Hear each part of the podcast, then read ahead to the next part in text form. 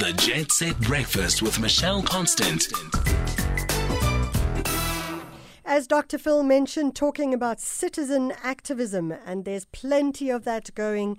Today, we move on to our breath of fresh air. And our breath of fresh air is 20 years old. Amonge Sinxoto is a 20 years old activist using her voice to empower young women through something called the NPO, which is Blackboard Africa. Amonge, thank you so much for joining us. Hi, thank you so much for having me. So, we want to know what is Blackboard Africa? Uh, you started working on that at least 20, not 20, uh, when five years ago when you were only 15. Yeah. I'm 20. So I'm exactly.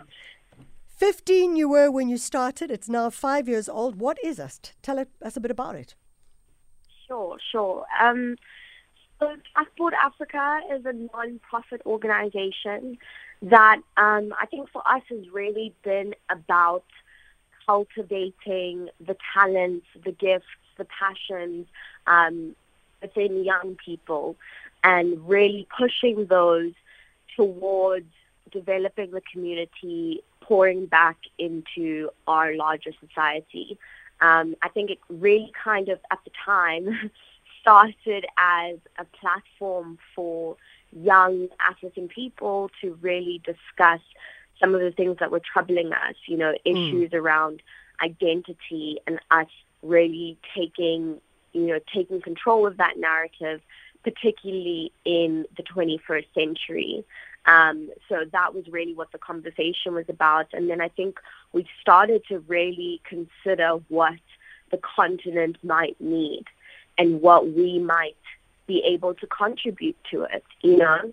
Um, and I think we really started to do more research in terms of how big, you know, the youth population and, the, and on the continent is going to be and is already.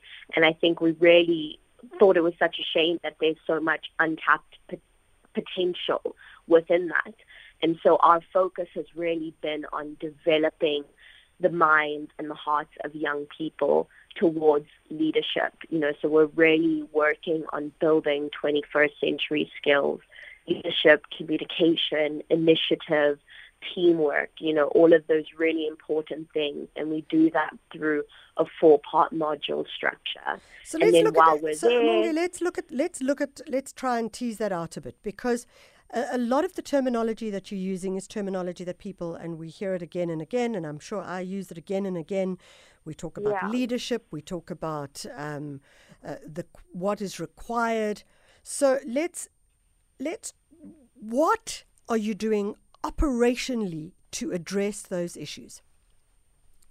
Mm, for sure, I think like I'm saying, we really focus on on delivering that through a four part module structure, um, and our, our program is focused towards kids in vulnerable communities, specifically um, in sort of the, the beginning of their high school phases. Yeah. Um, and so we really look at, you know, getting them to understand what leadership is about, you know, what what their role is in it. I think we try to make it so accessible in the sense that leadership isn't just about being a CEO or you know a mm. president or this that and the other you know i think we are we lead ourselves we lead our friends we lead our, our siblings and i think we need to understand how to mm. do that so how do how do um, how so do we, we how do we do effectively that? how do we do that I mean, I'm, I'm, I'm, I'm, I'm teasing it out because, because I really believe this is an important issue that you're raising.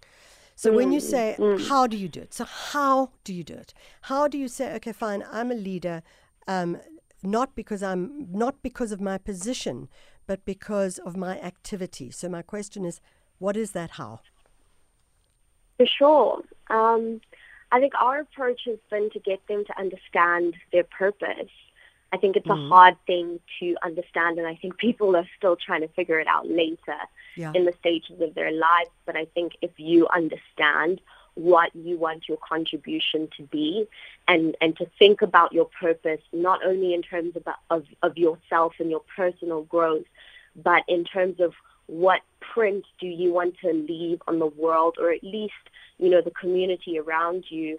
Um, for me, that's how you begin your leadership journey is understanding what you want your role in impacting this world to mm. be. I suppose in closing, I mean, we were talking about the fact that you've been doing this for five years, which is phenomenal.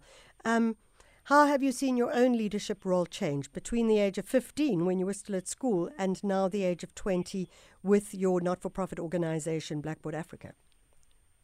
For sure, for sure. I think obviously I've grown so much as a person, um, and I think in doing the work that I've been doing, I think I've grown in some of the things that I don't think I wouldn't say that I, I was so super good at. You know, at public speaking, as I was super introverted. You know, so just those skills that help you to communicate better um, in terms of you know leading ha- have definitely grown inside of me, and I think I'm, I'm in a much better position to articulate myself, articulate what I do and what I want to impact um, in the world. So mm. I think that's that would where, where I would say I've, I've definitely made some strides and, and growth.